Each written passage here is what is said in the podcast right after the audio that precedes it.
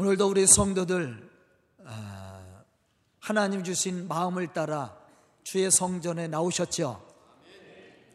믿습니다. 아, 성경은 믿음에 대한 많은 말씀들을 우리에게 해주고 있습니다. 뿐만 아니라 믿음의 사람들을 통해 믿음이 어떠한 것인지를 우리에게 또 보여주고 있습니다. 하지만 분명한 것은 하나님이 성령을 통해 우리에게 주신 그 생각과 마음을 우리가 어떻게 받아들이고 어떠한 마음을 먹고 그 마음 먹은 것을 어떻게 표현하고 행동하느냐에 따라서 신앙의 열매는 달라지게 될 겁니다. 빌립보서 4장 13절에 보면 바울은 이렇게 고백하고 있습니다. 내게 능력 주시는 자 안에서 내가 모든 것을 할 수 있느니라. 바울은 이 말씀 속에서 하나님은 전능하신 하나님의 하나님으로서 우리에게 많은 영향력을 끼치고 있음을 고백하고 있습니다. 그런데 중요한 것은 그가 어떻게 반응했느냐는 것이죠. 지금도 하나님은 우리에게 전능하신 분으로서 우리를 창조하시고 섭리하시고 축복하시는 능력의 하나님이십니다.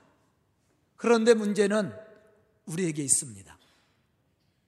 하나님은 이 세상을 창조할 때부터 지금까지 변함없는 하나님이시고 또한 전능하신 분이심을 늘 우리는 고백해 왔습니다. 또 하나님은 그러한 분이에요. 그런데 문제는 우리들에게 있다라는 거예요. 정말로 우리가 하나님을 전능하신 분으로 고백하는 것만큼 우리가 우리의 삶을 통해 하나님을 표현하고 있느냐는 것입니다. 바울은 내게 능력 주시는 자 안에서 내가 모든 것을 할 수 있다고 했습니다. 여기서 우리가 한 가지 분명히 하고 넘어가야 될 것이 있습니다. 하나님은 우리에게 능력을 주시고 모든 것을 알 수 있는 은혜를 베풀어 주시는 전지 전능하신 분입니다. 우리도 이러한 하나님을 마음으로 믿고 고백을 하고 있습니다. 그런데 우리가 마음으로 믿고 고백한 하나님의 능력대로 우리가 살지 않는다면 하나님의 그 크신 능력이 우리 속에 이루어지겠느냐는 것입니다. 다시 말하면 우리가 하나님을 진짜로 믿고 있느냐는 것이죠. 만약에 우리가 입술로 하나님을 고백하고 하나님의 전능하심을 믿는다고 고백을 할 뿐만 아니라 결단을 하면서도 우리가 그런 하나님과 함께 삶을 영위해 나가지 않는다면 하나님과 우리의 관계가 어떻게 되겠습니까? 신앙의 관계입니다. 만약에 우리가 고백을 하고 결단을 하면서도 그렇게 살지 않는다면 하나님과 나와 관계는 아무런 관계도 아닙니다. 다시 말하면 신앙이 없다라고 얘기할 수가 있죠. 바울이 능력 있는 믿음의 사람으로 하나님의 거룩한 복음의 역사를 이루어갈 수 있었던 것은 그가 마음으로 하나님을 믿고 고백했기 때문이 아니었습니다. 그는 내게 능력 주시는 자 하나님을 믿었을 뿐만 아니라 그렇게 살았다라는 것이죠. 다시 말하면 그가 믿는 하나님을 마음으로 받아들였을 뿐만 아니라 그가 마음 먹은 대로 즉 다시 말하면 하나님이 주신 선하신 그 믿음의 마음을 따라 순종하며 행하였다라는 데 있습니다. 여기에 하나님의 역사가 있고 능력이 있는 거예요. 바로 이 사람이 위대한 믿음의 사람입니다. 대부분의 신앙의 사람들은 하나님의 말씀을 들을 때, 그렇지! 그렇게 해야지! 라고 생각을 합니다. 그런데 문제가 무엇입니까? 마음은 먹었는데 마음 먹은 대로 하지 않는 것이 문제입니다. 하나님이 우리에게 감동을 주고 은혜를 주었는데 우리가 하나님 주신 그 감동과 은혜대로 살지 않는 거에 문제입니다.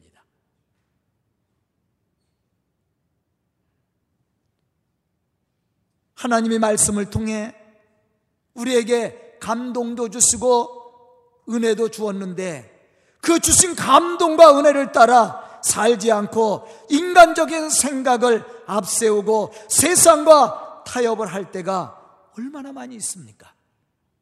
이러한 사람은 하나님이 주신 마음을 따라 살지 않는 사람입니다. 다시 말하면 하나님이 주시는 그 선한 마음을 인간적인 계산이나 마음으로 제한한 사람입니다. 이 사람은 불신앙의 사람이에요. 입술로는 고백하고 마음으로는 감동을 받고 결단을 했지만 그렇게 살지 않는 것은 불신앙입니다. 다시 말하면 믿음이 없다라는 거죠.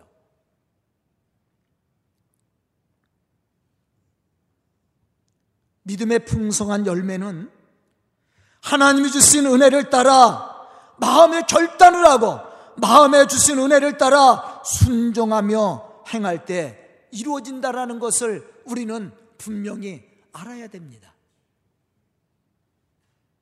오늘 본문 1절로부터 2절에 보면 하나님은 아브라함을 향해서 이렇게 말씀하고 계십니다.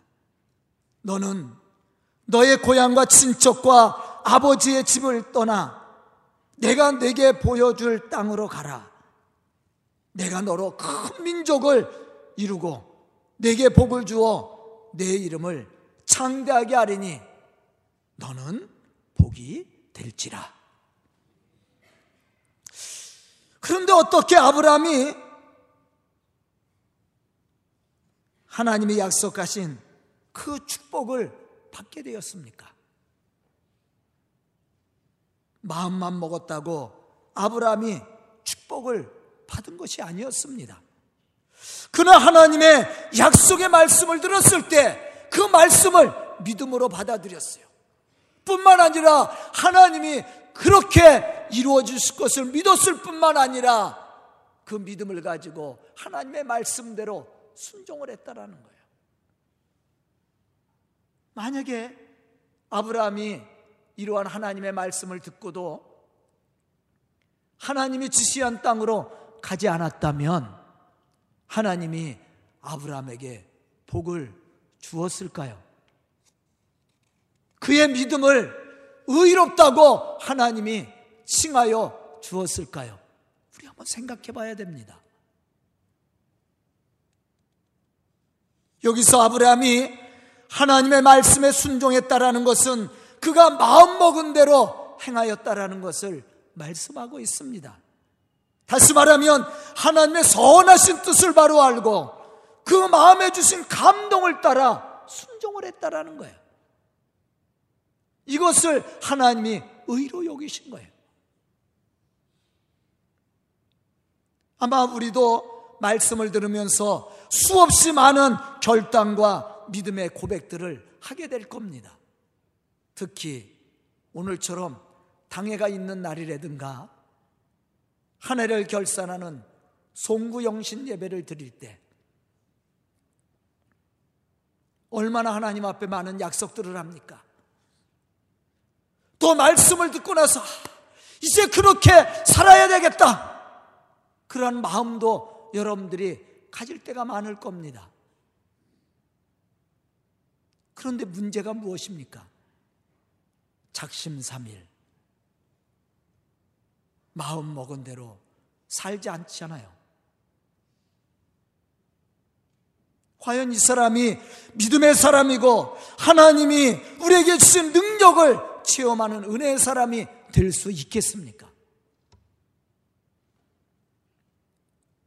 하나님이 쓰시고 하나님을 축복하는 사람은 마음만 먹고 행하지 않는 사람이 아니라 마음 먹은 대로 하나님 주신 마음을 따라 순종하는 사람이에요. 그 사람이 하나님이 쓰시는 사람이고 하나님을 영화롭게 하는 좋은 믿음의 사람입니다. 우리는 오늘 아브라함의 신앙과 믿음의 모습을 통해 우리의 신앙을 다시 한번 점검해 보고 새로운 결단과 믿음의 삶을 살아갈 수 있어야 됩니다. 그럼 우리가 아브라함을 통해 배워야 될 신앙의 모습이 무엇입니까? 그것은 우리가 말씀을 듣고 깨달은 은혜를 따라 순종하는 행함 있는 믿음의 삶이 필요하다라는 거예요. 바로 이 사람이 좋은 그리스도인입니다. 좋은 믿음의 사람입니다. 하나님의 거룩한 역사를 이루어 나갈 믿음의 일꾼들입니다. 우리 교회도 이러한 일꾼들을 필요로 합니다.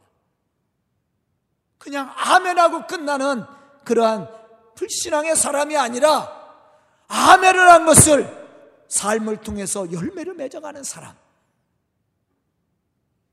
좋은 그리스천 아닙니까?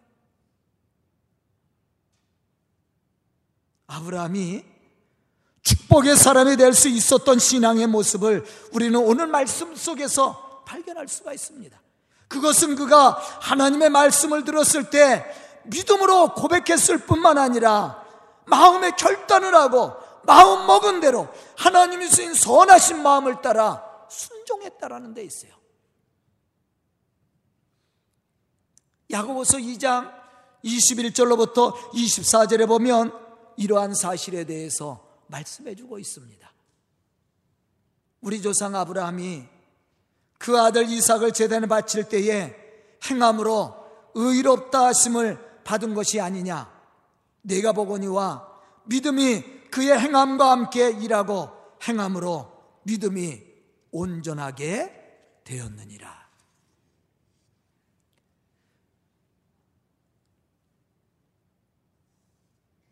성경에 이른바 아브라함이 믿음 있는 사람임을 고백하고 있죠.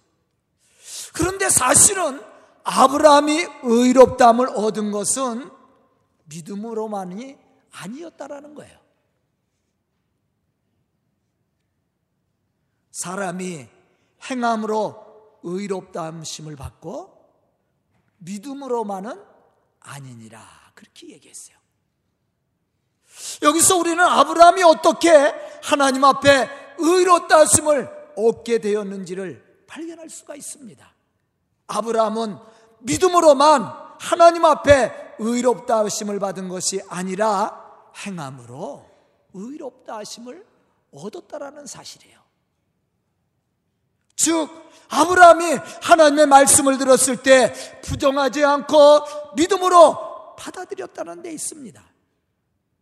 더 중요한 것은 그가 마음으로 결단한 것을 순종함으로 행하였다라는 데 있어요.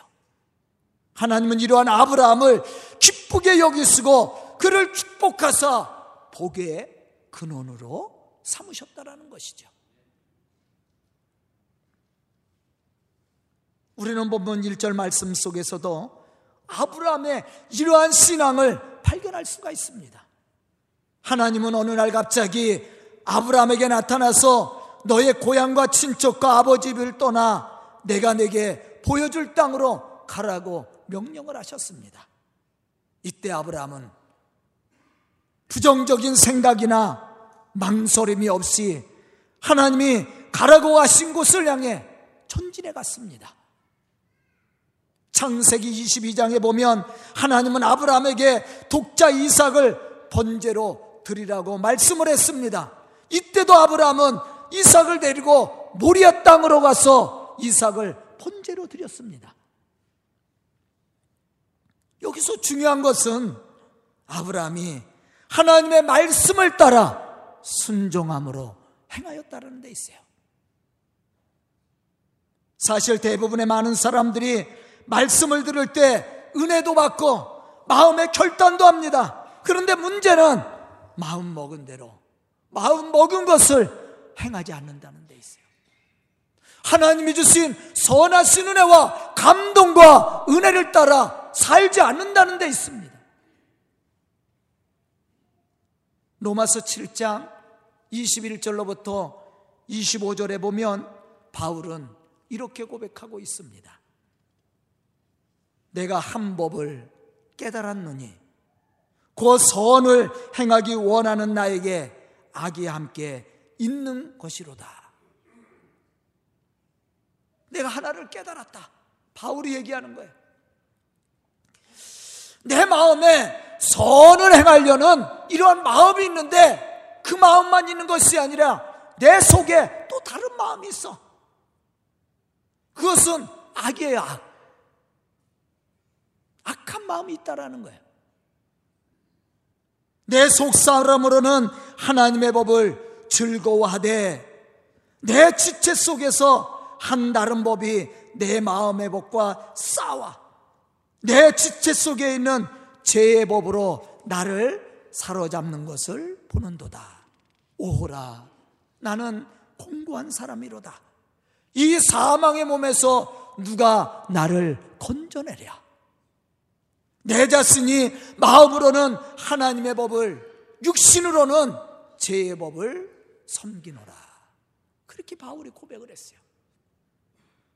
과연 우리는 이 말씀 속에서 어떤 법을 따라 살아가고 있습니까?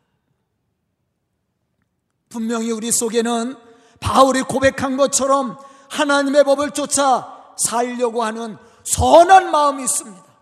특히 이렇게 예배를 드리고 말씀을 들었을 때, 야, 그렇지, 그렇게 살아야지. 이제는 하나님의 말씀대로 살아야지. 야, 올해는, 내년에는 더 열심히 해야지.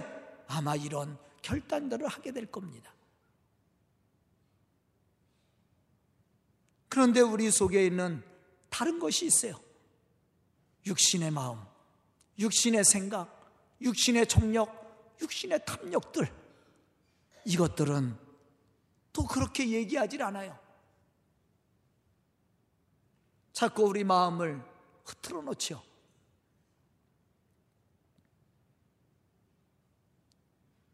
우리 속에 갈등을 일으킵니다. 이 갈등이 심화되면 싸움이 일어나요. 내 속에서. 저도 마찬가지입니다.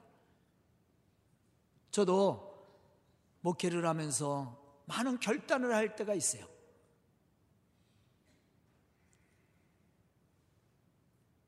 여러분들은 어디에 손을 들어줍니까?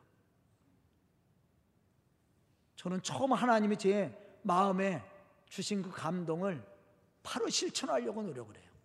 물론 100% 못합니다. 왜냐하면 그 첫 마음이 지나가면 인간적인 생각이 들어와.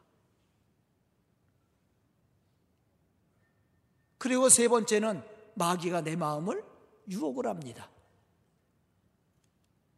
첫 마음을 주었을 때 망설이지 말아야 돼. 이걸 망설이면 인간적인 생각이 들어와요. 계산적이 돼. 그리고 자꾸 마귀가 유혹해. 야, 네가 목사라고 한다고 누가 알아주냐? 저 새벽마다 갈등 많이 합니다. 저만 갈등하는 게 아니야. 우리 집 사람도 갈등 많이 해. 저는요, 새벽 딱 그 시간 되면 일어나요. 벨이 안 울려도 일어나. 벨이 안 울려도 일어나는데 벨 소리가 들으면 기분 나빠.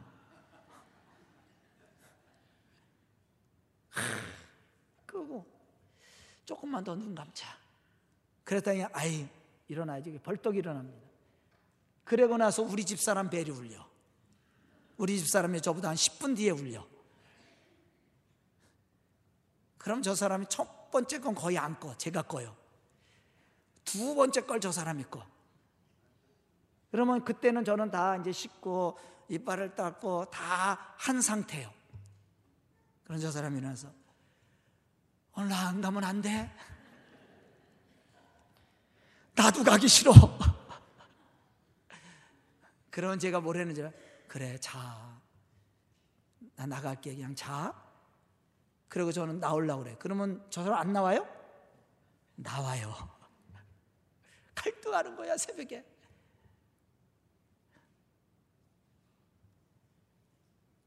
근데 우리 성도들 빠지지 않고 나오는 분들이 있어요. 대단한 분들이야. 저보다 대단한 분들이야. 저는 목사라 나갑니다. 새벽에. 사실. 그럴 때가 많아. 목사가 안 나가면 어떻게? 나가기 싫어도 나가야지. 근데 우리 성도들은 그래도 나오는 분들 대단한 분들이야. 저보다 신앙이 더 좋은 분들이에요. 저도 갈등할 때가 많아요.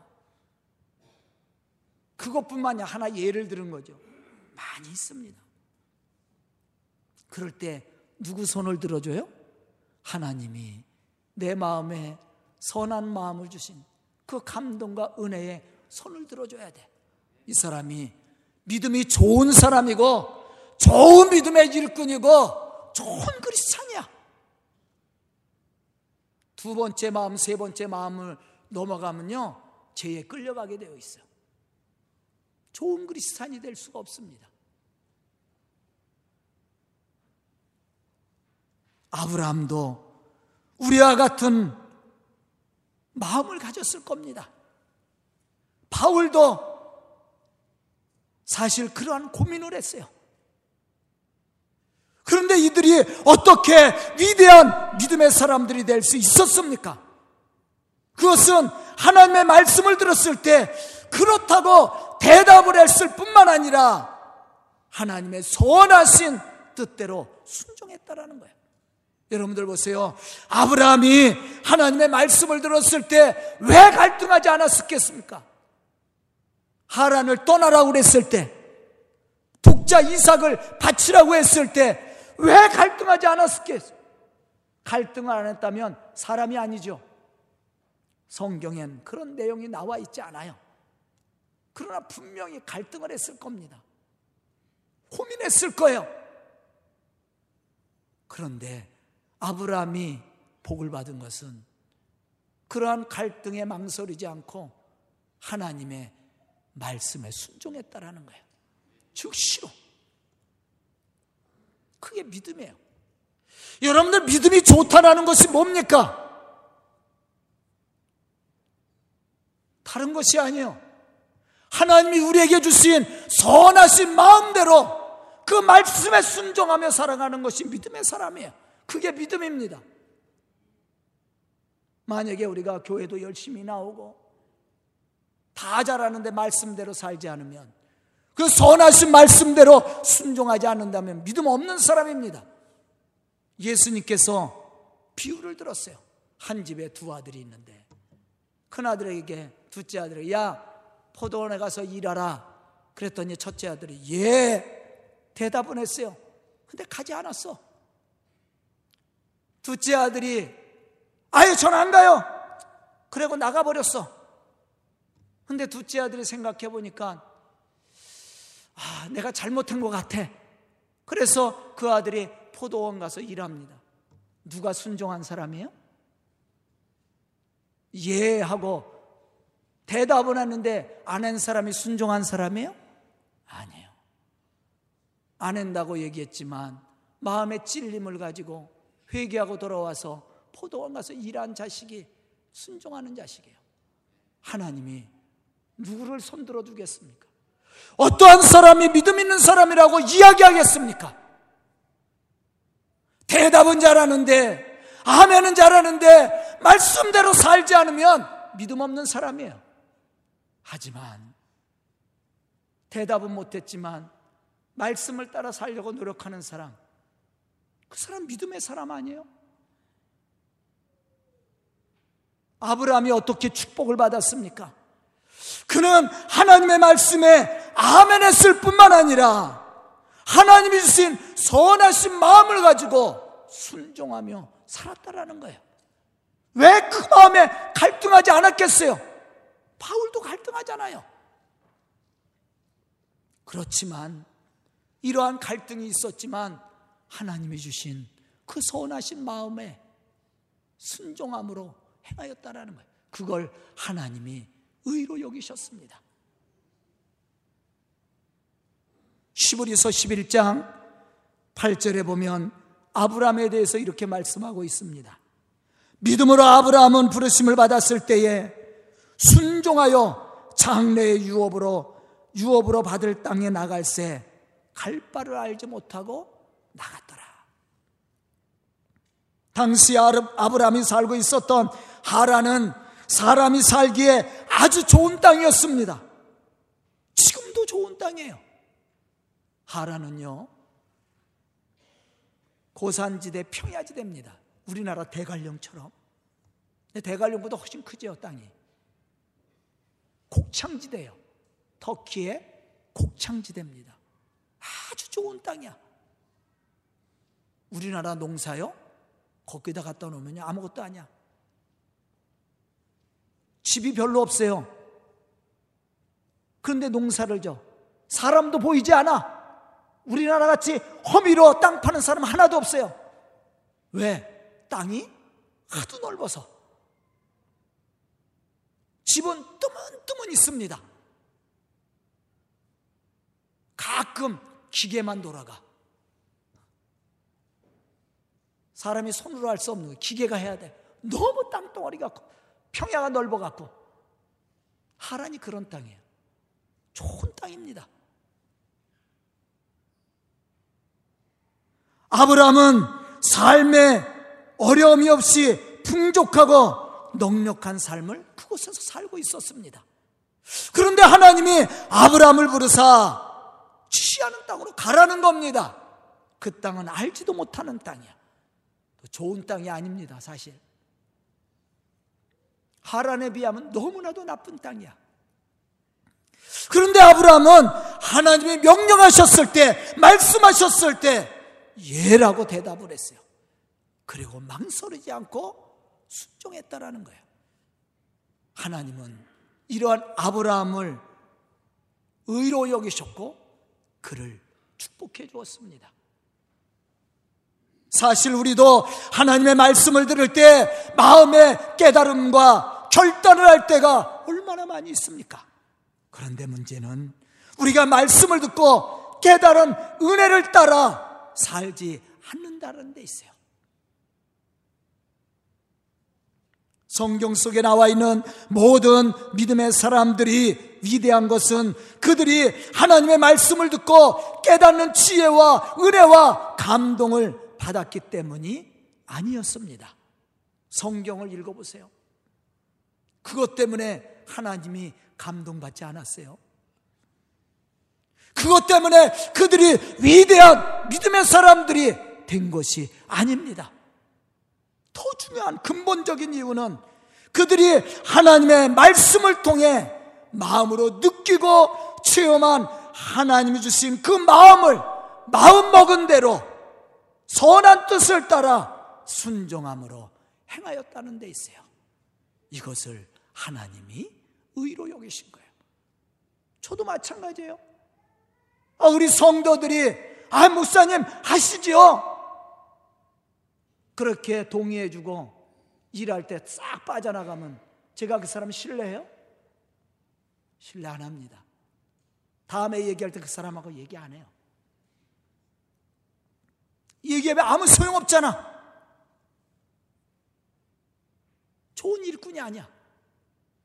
근데 말없이 하는 사람들이 있어요.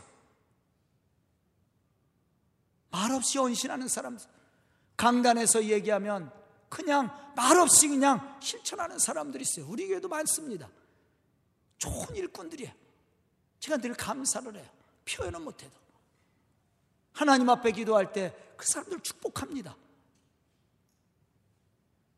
얼마나 좋은 일, 그 사람들 때문에 교회가 든든히 세워져 가는 거예요. 신명기 6장 24절로부터 25절에 보면 이렇게 말씀하고 있습니다. 여호와께서 우리에게 이 모든 규례를 지키라 명령하셨으니 이는 우리가 우리 하나님 여호와를 경외하여 항상 복을 누리게 하기 위함이니며 또 여호와께서 우리로 오늘과 같이 살게 하려 하심이라. 우리가 그 명령하신 대로 이 모든 명령을 우리 하나님 여호와 앞에 삼과 지키면 그것이 곧 우리의 의로움이니라. 무엇을 의로 여겼다고 그랬어요? 우리가 여호와 앞에서 하나님이 명령하신 그 말씀대로 삶과 지켜 행하면 하나님은 그를 의로 여기셨다. 그것을 의로움으로 여기셨다. 그렇게 말씀을 했어요. 우리가 신앙이 있다라는 것은 아멘 했다고 되는 게 아니에요. 결단만 했다고 되는 것이 아닙니다. 우리가 감동만 받아서 되는 것이 아니에요. 하나님의 좋은 일꾼은 순종하는 거야. 제가 왜 지난번 12월 월상 예배 때 감동을 받았다고 왜 얘기했어요? 우리 집사님이 아유 그 몸으로 어떻게 나오셔서 제가 그렇게 물은 게 잘못이지 또? 그랬더니 아 목사님이 다 나오라고 그랬잖아요. 저는 그 말에 감동받았어요 사실 아 목사님이 다 나오라고 그랬잖아요. 그래서 나오셨다는 거예요. 전 지금도 그 말이 아 저에게 감동을 줘요. 야 우리 교회가 이렇게 하자 그러면 목사님이 하랬으니까 합시다 다 모이면 얼마나 좋겠어 자, 꿈 같은 교회지. 그런 교회 찾기 쉽지 않아요. 우리는 아예 거의 없습니다. 근데 그렇게 순종하는 사람들은 있어, 개인적으로. 100% 그렇게 모이는 교회는 없어도. 야, 이거 꿈 같은 교회다, 내가 그랬어요. 우리 집 사람한테. 이런 교회가 될 수만 있다면 참 멋있는 교회다. 아브라함이 그런 사람입니다. 바울이 그러한 믿음의 사람이었어요. 그래서 하나님은 그들을 위대한 믿음의 사람으로 세웠고 복의 근원이 될 수 있었습니다. 저는 오늘 하늘을 결산한 우리 성도들이 하나님이 주신 마음을 따라 순종함으로 아브라함과 바울처럼 삶을 통해 표현함으로 하나님을 영화롭게 할 뿐만 아니라 하나님이 약속하신 그 축복과 영광을 누리는 믿음의 성도들과 우리 서강교회가 될 수 있기를 주의 이름으로 축원합니다. 기도드리겠습니다. 은혜로우신 아버지 하나님 감사합니다. 이렇게 귀한 말씀을 주시고 깨닫는 지혜를 허락하여 주시니 감사합니다. 참으로 하나님의 말씀을 청종하고 그 말씀을 지켜 행하는 자가 하나님 앞에 의로움을 받는 의의 사람으로 칭찬을 받은 것처럼 우리 성도들이 그러한 믿음의 사람들이 되게 해 주시옵소서. 아브라함처럼 복의 근원이 되게 해 주시고 바울처럼 복음의 역사를 이루어가는 믿음의 일꾼들이 될 수 있도록 축복하여 주시옵소서. 순종한 우리 성도들을 통해 이 교회가 부흥케 해 주시고 주의 놀라운 역사들을 이루어갈 수 있도록 축복하여 주시옵소서 예수님의 이름 받들어 축복하며 기도드리옵나이다. 아멘.